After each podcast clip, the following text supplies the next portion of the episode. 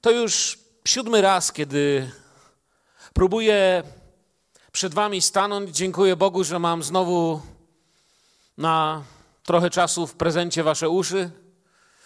I proszę Ducha Świętego, by użył tego słowa, użył tego kazania tak, aby się nam wszystkim przydało do naśladowania Jezusa. To siódmy raz, kiedy próbuję skomentować to, czego nie da się wyrazić, co niewyrażalne. Trochę przypominam człowieka, który stoi pod lodziarnią i wierzy, że jego powołaniem jest opowiadać ludziom, jakie to są lody tutaj. Myślę, że jeżeli dobrze to zrobi, to uda mu się osiągnąć to, że w końcu ludzie powiedzą do lodziarza: poproszę jednego. Jeżeli w jakiś sposób udało mi się troszeczkę sięgnąć do Biblii i powiedzieć o miłości, to co może dla niektórych było oczywiste, a dla innych nigdy nie powiedziane, to wszyscy jej zapragnęliśmy. Opowiadam o miłości, bo pragnę prawdziwie miłować i widzę, że jeśli miałbym poprosić Boga o jedną lekcję w moim życiu, co naprawdę chciałbym się lepiej nauczyć robić, to nauczyć się bardziej miłować bliźniego. A to zawiera w sobie wszystko inne, co chcia, mógłbym chcieć się nauczyć. A więc opowiadam siódmy raz już o miłości, bo nie tylko pragnę prawdziwie miłować, ale również w swoim sercu mam pragnienie, tak jak każdy z Was, być miłowanym. Opowiadam siódmy raz o miłości, bo nie tylko chcę się uczyć miłować, być miłowanym, ale zobaczyłem w Słowie, że On naprawdę nas umiłował. Czytając o miłości, widzę, jak łatwo ją zignorować i zacząć żyć takim kościelnym życiem. Takie kościelne życie. Co robisz? No jak co robisz? No, chodzę do kościoła. I można to wszystko zignorować. Wszystko to, co się od Jezusa można nauczyć i co z siebie można dać światu. Świat ma tysiące podróbek tego, co już wiele razy tu mówiłem, w Grece brzmi agape, czyli prawdziwej Bożej miłości. Na świecie jest dużo fałszywej miłości. Fałszywa miłość będzie zawsze wybiórcza. Pozwoli sobie tylko na kochanie, nie wiem, niektórych kobiet, niektórych mężczyzn, niektórych bliźnich lub tylko zwierząt, tylko psów albo kotów. Bóg wzywa, by miłować bliźniego, by tak jak On miłować ten świat, by tak jak On nieść Jego przesłanie. I oczywiście słowo świat, tutaj ktoś powie, jak to? To Bóg wzywa, żeby miłować świat. Miłość ze światem to nie przyjaźń z Bogiem. Ja nie mówię o systemie.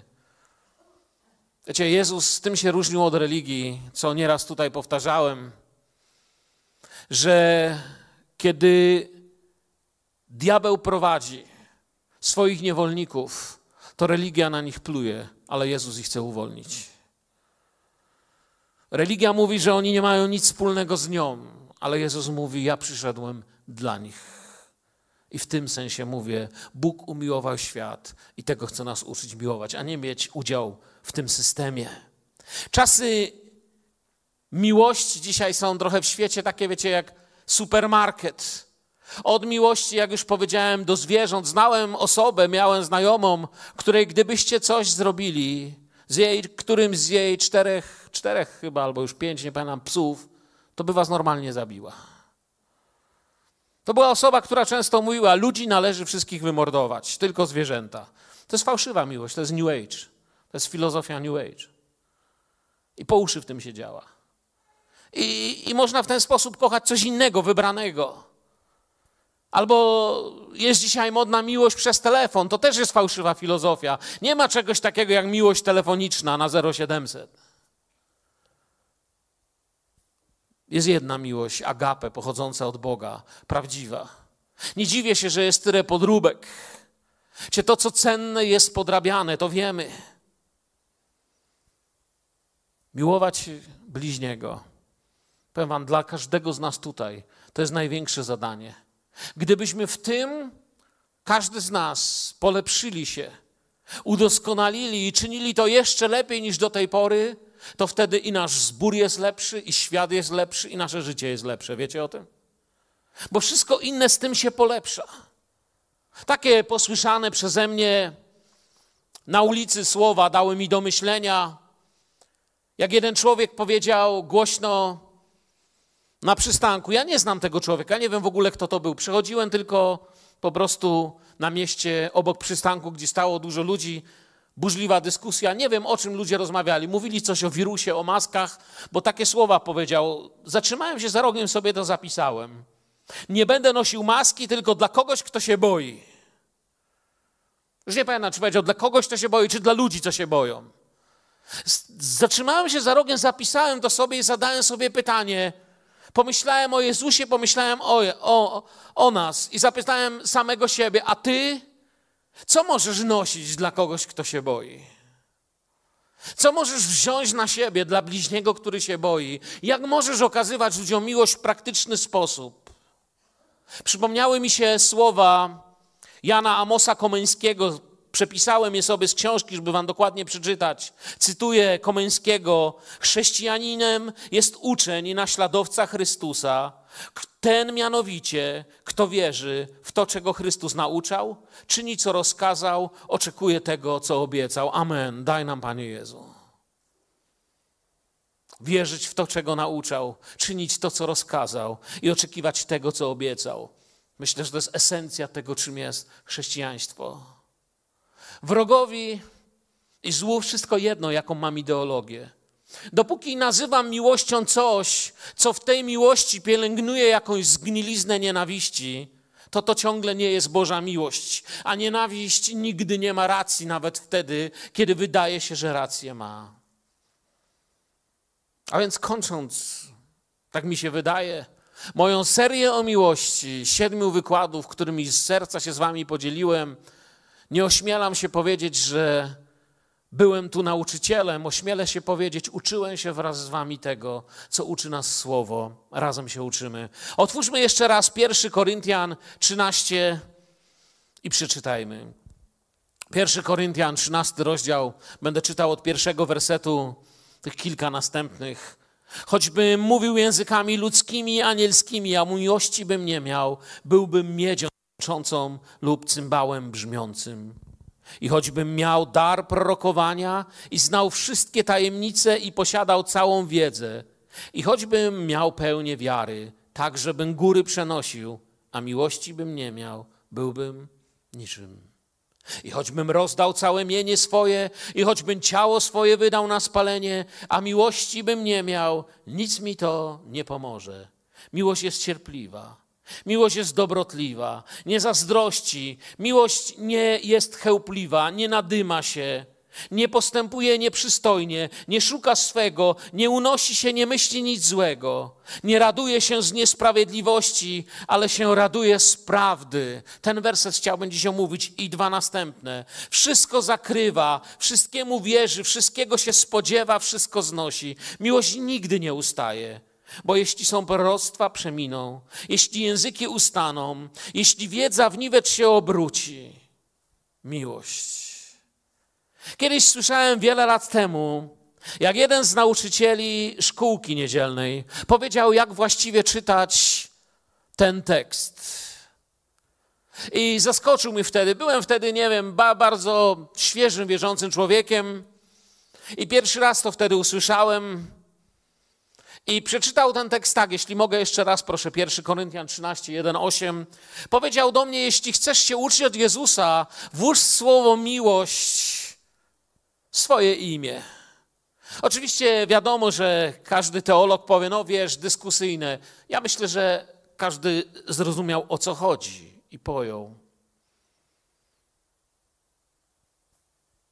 I brzmiałoby to tak, może od czwartego wersetu.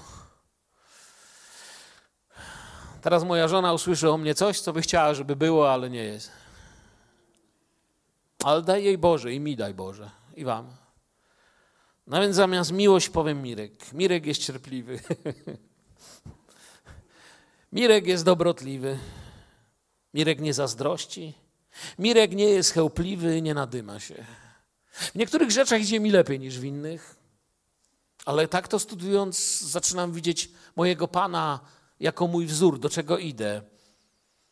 Nie postępuje nieprzystojnie, nie szuka swego, nie unosi się, nie myśli złego, nie raduje się z niesprawiedliwości i tak dalej. Ktoś to tak przeczytał i pokazał mi, w jaki sposób na to spojrzeć. Miłość. Nie raduje się z niesprawiedliwości, ale raduje się z prawdy. Jednym słowem ten werset mówi, co mnie cieszy, a co mnie smuci. I powiem w ten sposób, myślę, że jedną z pierwszych rzeczy, jaka zmienia się po tym, kiedy człowiek się nawróci i przeżyje coś z Bogiem, to jest to, z czego człowiek się śmieje i nad czym płacze. Przed nawróceniem śmiałem się z zupełnie innych rzeczy i płakałem, czy bałem się zupełnie, czy wzruszałem się też na zupełnie innych rzeczach. To, że przyszedł w moje życie Pan Jezus i że stałem się chrześcijaninem, świadomie naśladującym Jezusa uczniem, któremu różnie to idzie, ale idzie, stało się to. Bóg zmienił moje serce, włożył nowe życie we mnie i zupełnie inne rzeczy mnie śmieszą, z innych rzeczy się śmieję. Są rzeczy, z których kiedyś się wyśmiewałem, dziś nie wyobrażam sobie w ogóle. Wyznałem to nawet jako grzech. Jednym słowem, co nas cieszy, co nas smuci, z czego się cieszę, a z czego się śmieję, nad czym płaczę, czy jestem tu podobny do Jezusa. To jest tyle i aż tyle, co ten werset chce powiedzieć, bo prawo nie jest tu odpowiedzią. Prawo nam nie za bardzo pomoże. Nie raduje się z niesprawiedliwości, ale raduje się z prawdy. Czujecie? Tu jest różnica między prawem i miłością. Prawo, posłuchajcie mnie teraz, bo, bo trochę się słowa tu gmatwają. Prawo nie raduje się z niesprawiedliwości, ale prawo się raduje ze sprawiedliwości. Ale to nie jest miłość, to jest prawo. Prawo się nie cieszy, kiedy jest gdzieś niesprawiedliwość, ale prawo chce, żeby była sprawiedliwość. Zero polityki, tylko Biblia dzisiaj. Miłość nie raduje się z niesprawiedliwości, ale z. To nie pisze, że miłość nie raduje się z niesprawiedliwości, ale ze sprawiedliwości, ale z prawdy. Ponieważ gdyby tam włożyć sprawiedliwość, no to krótko mówiąc, nie ma dla nas szansy. Nie ma dla nas łaski i mamy duże problemy. Tu przeciwieństwem niesprawiedliwości jest prawda. Gdyby była sprawiedliwość, nie do końca działaby się prawda wtedy. Przynajmniej nie według Pana Boga prawda by się działa. A to wystarczy, żeby to już nie była prawda. Szczególnie w życiu grzeszników. W relacjach ludzkich domagać się można tylko prawdy lub sprawiedliwości. Albo jak wolicie, tylko łaski lub sprawiedliwości. Dopiero krzyż przepięknie to połączył i dał temu harmonię. Inaczej zgubilibyśmy się w słowach i bez sensie. Dopiero krzyż to połączył, ale tu dojdziemy tylko właśnie przez miłość, bo taka jest miłość. Prawda brzmi, że nie poniosę sprawiedliwej kary, no bo gdybym poniósł karę za to, że w życiu zgrzeszyłem, czy byłaby to sprawiedliwa kara? Byłaby to sprawiedliwa kara. Ale Bóg sprawił, że teraz nie jest sprawiedliwa. Ma, że nawet nie byłaby to prawda. Ale to dopiero Boża miłość, dopiero Pan Jezus to sprawił. Prawda brzmi, że nie poniosę sprawiedliwej kary, bo ktoś za mnie poniósł tą karę. Czy obchodzi mnie prawda, która prowadzi do prawdziwej sprawiedliwości? Czy jedynie jest sprawiedliwość, która traci prawdę z oczu, bo należy się jest takie głupie, jedno z głupszych przysłowie tego świata, które powinno być zapisane w książce najgłupsze rzeczy, jakie powiedział człowiek. A przysłowie brzmi jak Kuba Bogu, tak Bóg Kubie. Nie wiem, czy jest parę głupszych, ale to jest jedno z nich. Jest absolutnie niebiblijne i nie ma nic wspólnego z tym, co naprawdę Bóg zrobił. Teraz w wersecie siódmym Przenosi nas to, że jeśli decydujemy się naprawdę, to werset przenosi nas w ten sposób chodzenia po tej ziemi, wprawdzie jak chodzi miłość, jak chodził Jezus. Przenosi do, nas do takich czterech wielkich wszystko. Kiedy słowo uczy nas dalej o miłości, miłość wszystko zakrywa. Wszystkiemu wierzy, siódmy werset. Wszystkiego się spodziewa, wszystko znosi. To był cały siódmy werset. Cztery wielkie wszystko. Które dotyczą wybaczenia, wiary w nowy początek, odwagi i wytrwałości. To są te cztery wszystko. Oto Pan Jezus na krzyżu wobec mnie i ciebie, oto On wobec prześladowców na krzyżu Golgoty dokładnie takim był, jak ten werset. Dokładnie ten werset jego opisuje, o tak powiem. Wszystko zakrywa. Dosłownie tutaj wszystko ochrania. Nad wszystkim się rozpościera dosłownie, jak dach. Bo, bo miłość nie jest taka, że opowiada o wszystkim, co wie i o wszystkim, co widać. Dosłownie jeszcze bardziej dosłownie z tego tekstu to miłość wszystko zasłania ciszą i tajemnicą. Miłość w sobie to zasłania, żeby pokazać dopiero to, co zrobi Bóg. Miłość patrzy wyżej i dalej na to, co świat nie widzi, zakrywa, bo oprócz niej chce, aby niczego więcej nie było widać. Wiecie, gdzie to było pięknie? pokazane czy widoczne u męczenników. U męczenników Kościoła było bardziej widać miłość niż prześladowców. Prześladowcy chcieli być głośniejsi i bardziej widoczni, a to oni przeszli do historii. Ich było widać. Zakrywa. Zakrywa do czasu, aż tylko ona zostanie, albo wszystkiemu wierzy. Wszystkiemu, czemu wszystkiemu? Wszystkiemu temu, co powiedział Jezus. Ona, miłość nie jest ślepa. Może miłość poetów jest ślepa, może miłość w piosenkach jest ślepa, ale miłość nie jest ślepa. Miłość wszystkiemu, co powiedział Jezus, wierzy bez względu na to, co się dzieje i idzie aż do końca. Miłuje do końca, wie, że to, co obiecał Ojciec, to się stanie. Ona nie jest ślepa, ale ufność opiera na kim innym. Okłamana nic nie może stracić, bo ona jest w Bogu. Nie da się jej niczego zabrać. Kłamstwo nie osuszy jej źródeł. Tak, bo dla niej, wiecie, każda nowa szansa, każdy nowy krok to czerpanie z Bożej miłości.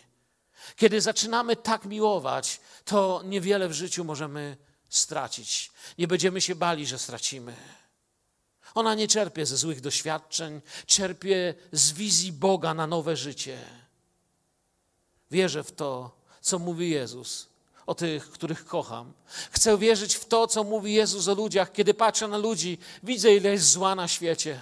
Zła wobec natury, wobec zwierząt, wobec człowieka, wobec kościoła, wobec dzieci. Zła, które wprost atakuje dobro. Chcę wierzyć w to, co mówił Jezus, że nadejdzie królestwo. Królestwo bez łez, bez grobów, królestwo bez chorób. Jego jak to napisał przepięknie, nazwał C.S. Lewis, jego kraina. C.S. Lewis w Kronikach Narni powiedział kraina Aslana.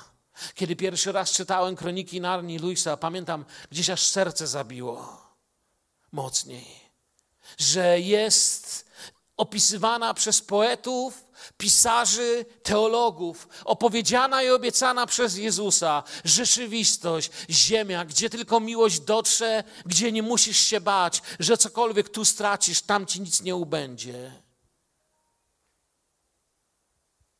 Wierzy. Do czasu zostanie tylko ona. Wszystkiego się spodziewa. Jej już nic nie zaskoczy.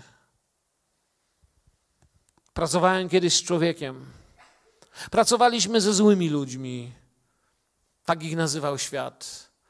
Pracowaliśmy z ludźmi, których większość była wielokrotnie karana. Praktycznie w naszej społeczności nie było poniżej czwartej recydywy ludzi. I nigdy nie zapomnę, jak kiedyś mi powiedział, wiesz, bo ja się go pytałem, jak ty to robisz, że zawsze masz dla nich tyle serca, tyle miłości, tyle razy cię ukradli, tyle razy cię oszukali, tyle razy ci zabrali. On mówi, wiesz co, tak się uczę kochać Boga, że mnie już nic nie zdziwi. I spojrzał mi głęboko w oczy i mówi do mnie tak, wiesz co, mnie już nie zdziwi nawet gdybyś ty mnie zdradził. Dalej będę cię kochał tak jak dziś. Mnie już nic nie zdziwi. Wybrałem drogę za moim Panem.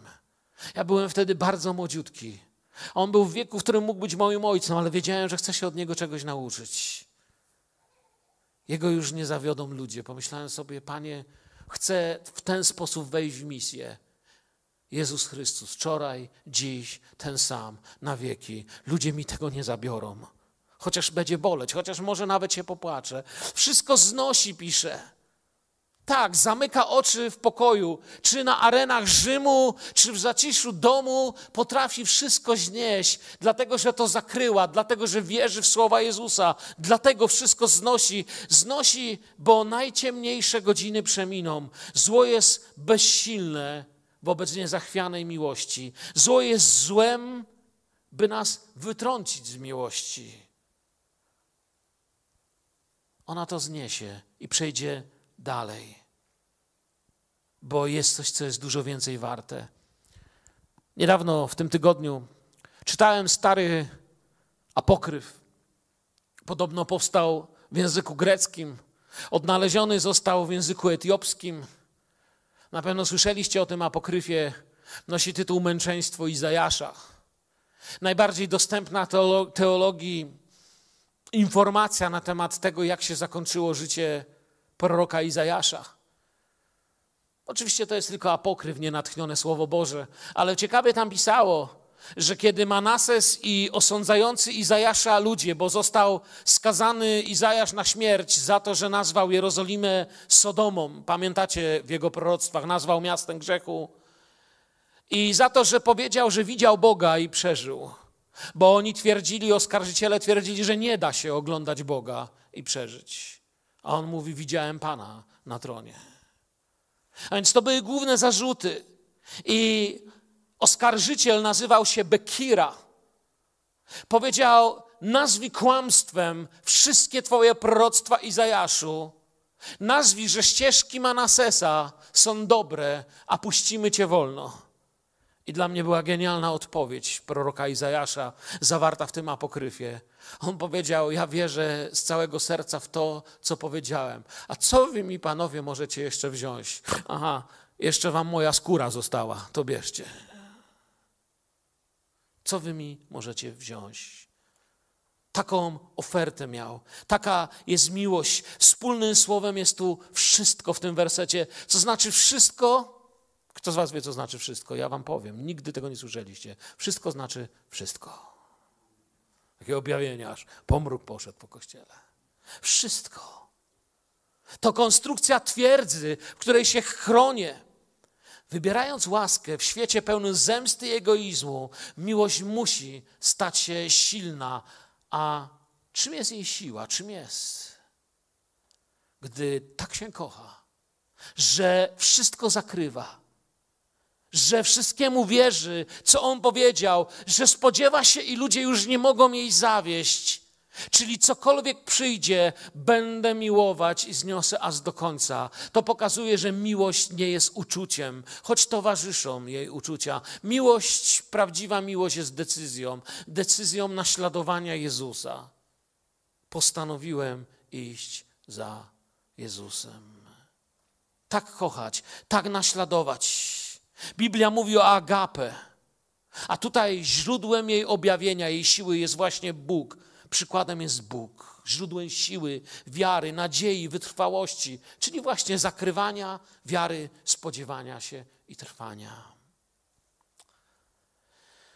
W sercu Boga jest ukryty dla nas ten dzień. Powiedział: Idę przygotować Wam miejsce abyście byli tam, gdzie ja jestem.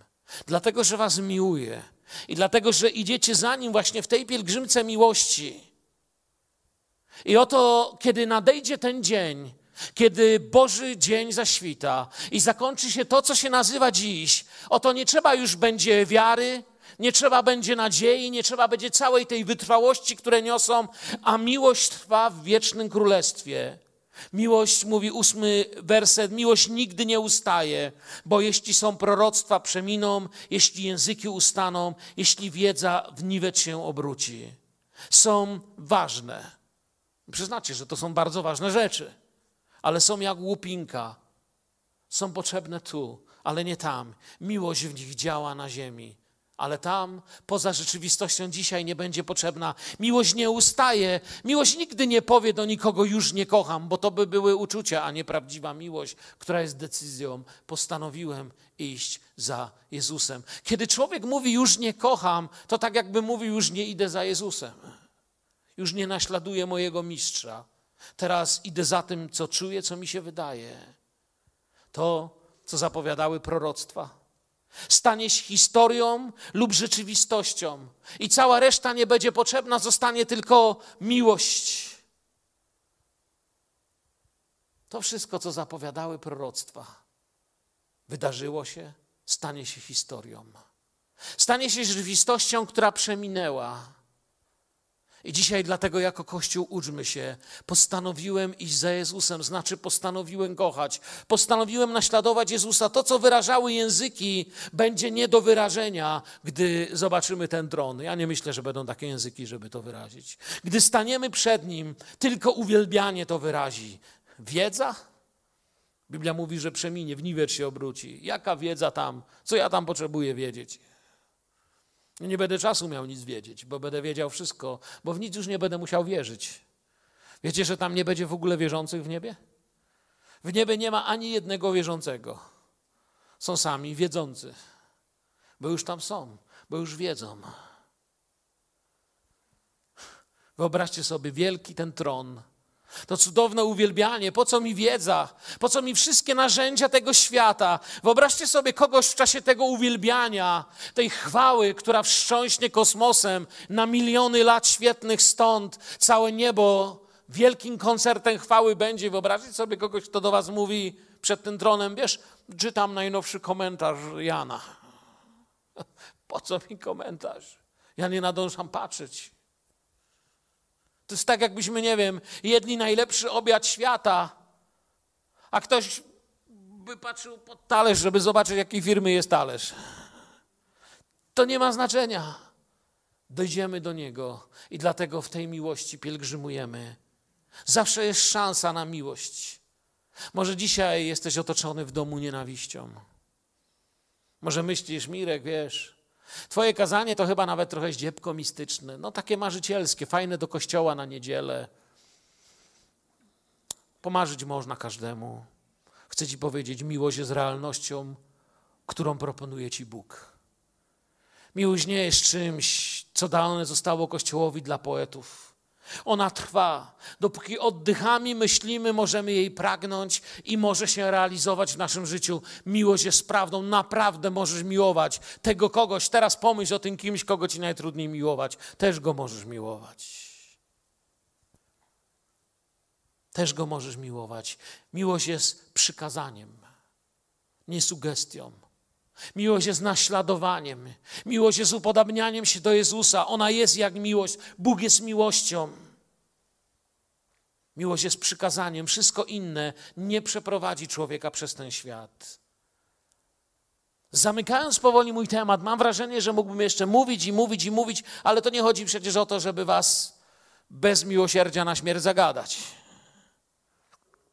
Chcę powiedzieć coś o posłuszeństwie ważnego teraz. Ktoś powie, czekaj, o miłości mówiłeś, teraz uciekasz do posłuszeństwa. Nie, nadal mówię o miłości.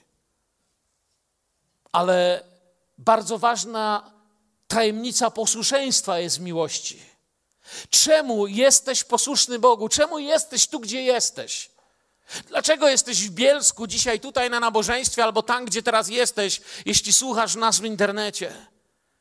Kim jesteś? Dlaczego robisz to, co robisz? W jaki sposób tym, kim jesteś, gdzie jesteś i robisz to, co robisz, kochasz Boga. I dlatego połączyłem posłuszeństwo z miłością. Zaraz zobaczysz dlaczego. Bo są różne posłuszeństwa w życiu wierzących ludzi. Jest coś takiego jak posłuszeństwo sile, posłuszeństwo siły.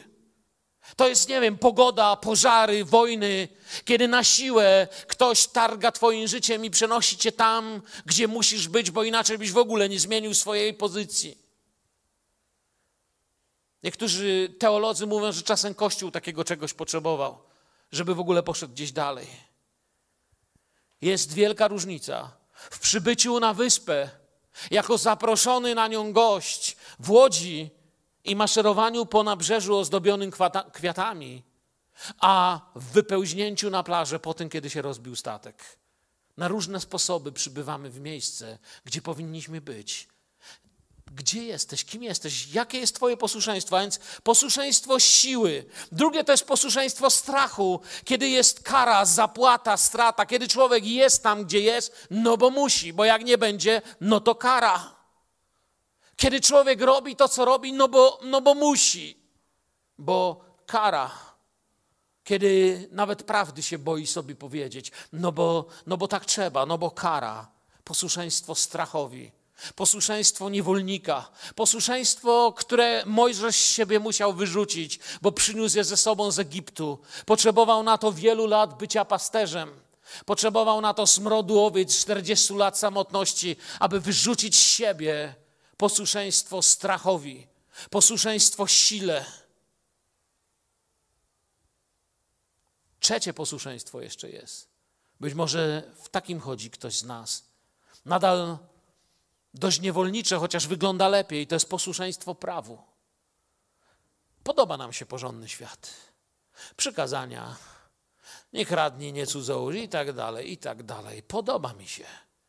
Jak ktoś taki nie jest, nie pasuje do mojego kościoła.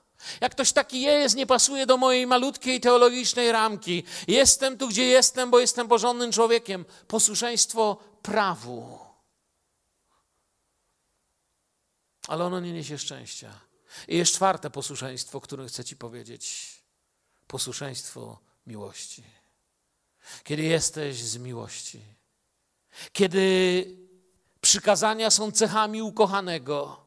Kiedy pęka ci serce zaginący świat i jestem posłuszny z miłości, nie dlatego, że się boję, że jak to będę robił, to zachoruję, zapłacę mandat, albo muszę, albo nie wolno, albo coś.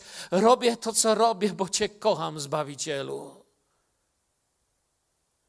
Kiedy z miłości do Jezusa ludzie wyjeżdżali jako misjonarze na krańce świata, z miłości do Jezusa szli na kaźń, z miłości do Jezusa oddawali, bo czuli, że tego chce Pan. Z miłości do Jezusa byli posłuszni, bo Ewangelia, bo Jego słowo używane przez Ducha Świętego mówiła do ich serca. I wtedy to prawdziwe pielgrzymowanie w miłości. Sprawdź swoje serce. Bądź posłuszny z miłości do Jezusa. Panie, nie dlatego, że mi wygodnie, nie dlatego, że tak trzeba, albo jak nie zrobię, no to jeszcze nie daj Boże, coś się stanie. Nie. Daj Boże mi posłuszeństwa z kochania Ciebie. Chcę być użyteczny dla Ciebie, pełny Ducha Świętego, bo Cię kocham. I to wszystko dlatego właśnie. Potrzebuję takiej miłości. I tym jest prawdziwa miłość gdy kochając Jezusa go naśladuje. Zobaczcie, w dzisiejszym świecie słowo miłość bywa różnie używane. Coś wam przeczytam o Kościele, o Jezusie. Przepiękne prorocze słowa o miłości. Pieśń nad pieśniami. Pierwszy rozdział 2-4. Niech mnie pocałuje pocałunkiem ust swoich. Ach, Twoja miłość jest słodsza niż wino Wyborna jest wonność Twoich olejków, Twoje imię jak najlepszy olejek do maści. Dlatego miłują Cię dziewczęta. I podoba mi się ten czwarty werset. Normalnie pochwycenie widzę. Słyszę głos trąby i widzę, jak Kościół idzie do tego, którego kochał całe życie. Pociągnij mnie za sobą, pobiegnijmy. Wprowadź mnie, o królu, do swoich komnat, abyśmy mogli radować się i weselić Tobą, upajać się Twoją miłością bardziej niż winem. Słusznie Cię miłują. Przyjdź, Panie Jezu, pociągnij mnie, królu, za sobą. Weź mnie do siebie. Kocham Cię i chcę być z Tobą całe moje życie. Jak to się zaczęło? Pamiętacie ten werset, początek? Niech mnie pocałuje pocałunkiem ust swoich. Co to w ogóle było? Co to jest? Gdzie żyjemy w czasach, kiedy nie tylko pocałunek, ale nawet seks już jest rozrywką. W wielu religijnych kręgach już się nikt nad niczym nie zastanawia, nie ma żadnych granic. Seks stał się rozrywką, towarem. Jest jak jest. W kulturze wczesnego Izraela, a co za tym idzie, i w wychowaniu seksualnym i moralnym wczesnego Kościoła, zupełnie inaczej patrzyli na miłość, patrzyli właśnie tym pryzmatem. Patrzyli na nią w kluczu relacji małżeństwo, Kościół, Chrystus, mąż, żona. W kulturze biblijnego Izraela rabini nauczali, że miłość z Bogiem i z człowiekiem ma takie cztery etapy, w jakich przychodzi. Także jeśli się zakochujesz w Jezusie, zakochujesz się bardzo podobnie jak w tym, kogo czystą i prawdziwą miłością miłujesz pośród ludzi. Czy na odwrót mógłbym to powiedzieć też. Miłość przychodzi czterema krokami. Pierwszy krok, który przychodzi miłość, według nauczania rabinów i tego, co nauczano młodzież Izraela, przynajmniej w tamtych czasach, nie dziś, to przyciąganie fizyczne. Widzą się, ujrzeli się i chcą się poznać. I myślę, tak też wyglądało moje nawet przyjście, powiem szczerze, tu do tego zboru. Kiedyś motocyklem przejeżdżałem w Wapiennicy i kolega mi powiedział, że tam są kociarze. Tak żeśmy nazywali zielonoświątkowców, kociarze. Ja myślę, a nie wiem. A potem przez jedną dziewczynę, nie chcę teraz świadectwa opowiadać, poszedłem tam pierwszy raz. Ale najpierw był wzrok, coś mnie ciągło. Ja, ja czułem, że ja tam się fajnie czuł. Pierwszy raz zresztą byłem tylko na uwielbianiu, bo potem stwierdziłem, że nawet nie wiem, o czym oni mówią. Ale grali fajnie. To były moje początki. Przyciąganie. Drugie to jest rozmowa. Poznają się, zaczyna się dyskusja, zaczynamy do siebie coś mówić. I tak się rozwija prawdziwa miłość. A więc najpierw się widzimy, potem ze sobą rozmawiamy. I tutaj przechodzi ona w coś niezwykłego. Według nauczania rabinistycznego przechodzi w oddech. Oddech. Już nie muszą mówić, są tak blisko, że czują swój oddech. I to jest to, kiedy po raz pierwszy człowiek rodzi się na nowo, zbliża się do Jezusa i zaczynasz czuć, że Bóg jest. Zaczynasz czuć, że już nie musisz żadnych słów, jesteś przed Nim. Byliście w tym miejscu w uwielbianiu? Byliście w tym miejscu z Waszą żoną? Wiecie o czym mówię? Mówię o prawdziwej miłości, o czystości, o czystej miłości, kiedy oddech wystarczy, słów już nie trzeba. Kiedy czujesz, Panie, jesteś na tym miejscu. I czwarty, najwyższy stopień, w którym wchodzi się w tajemnicę miłości, według nauczania Starego Izraela, to właśnie pocałunek. Są jedno, czują siebie już się widzieli, już porozmawiali, ich oddechy są coraz bliższe, aż dochodzi do pocałunku. Są jedno, słowa nie mają znaczenia. Ja wiem, że to bardzo intymne rzeczy teraz mówię. Ktoś powie, no wiesz, w niedzielę w kościele, abyście wiedzieli, co nasi ludzie robią po kościele, to byście wiedzieli, czemu mówię to w kościele, jeśli tak już stawiać sprawę. To są te wejścia w miłość, kiedy naprawdę zaczynamy rozumieć, czym jest prawda, szacunek i świętość życia drugiej osoby, do widzenia której powołał nas Bóg. Pociągnij mnie za sobą, królu. Już tylko Ty bądź moją radością. Przyjdź, Panie Jezu. I przyjdzie ten dzień. Wiecie, co Biblia mówi? Ten kościół nie będzie miał tu prosto w dniach ostatecznych. Ta gołąbka będzie ukryta w rozpadlinach skalnych w prześladowaniach, trudnościach. Świat się będzie z niej śmiał. Ale ona powie tak w drugim rozdziale: Mój miły odzywa się i mówi do mnie: Wstań, moja przyjaciółko. Moja piękna. O, nie mogę się doczekać tego dnia, jak to zabrzmi nad całą tą planetą. Moja piękna. Chodź. Oto minęła zima, skończyły się deszcze, ustały, kwiatki ukazują się na ziemi, czas śpiewu nastał i gruchanie synogarlicy słychać w naszej ziemi. Przyminęła rzeczywistość. Figowiec, od którego się wiele możemy nauczyć, powiedział Pan Jezus, zarumienia już swoje owoce, mówi trzynasty werset. A winna latorość zakwita i wydaje woń. Wstańże, moja przyjaciółko, moja piękna, chodź. Przyszedł czas, że wszędzie, gdzie było życie, wydało życie, choćby i kto umarł, żyć będzie. Życie wydało życie, gołąbko moja w rozpadlinach skalnych w ukryciu szczelin. Daj mi oglądać swoje oblicze, daj mi usłyszeć swój głos, gdyż słodki jest Twój głos i pełna wdzięku Twoja postać. Przyjdź, Panie Jezu. To jest to, co Wam chciałem powiedzieć. Uczmy się kochać Boga Zrozumiałem, przygotowując ten wykład, że gdybym mówił o miłości, mógłbym wszystkie następne kazania poświęcić miłości. Ale nie trzeba, to wystarczy, żeby się nauczyć. Niech Pan Was błogosławi. Niech Pan Was prowadzi. Pomódmy się, kończąc to nabożeństwo, tą pieśnią.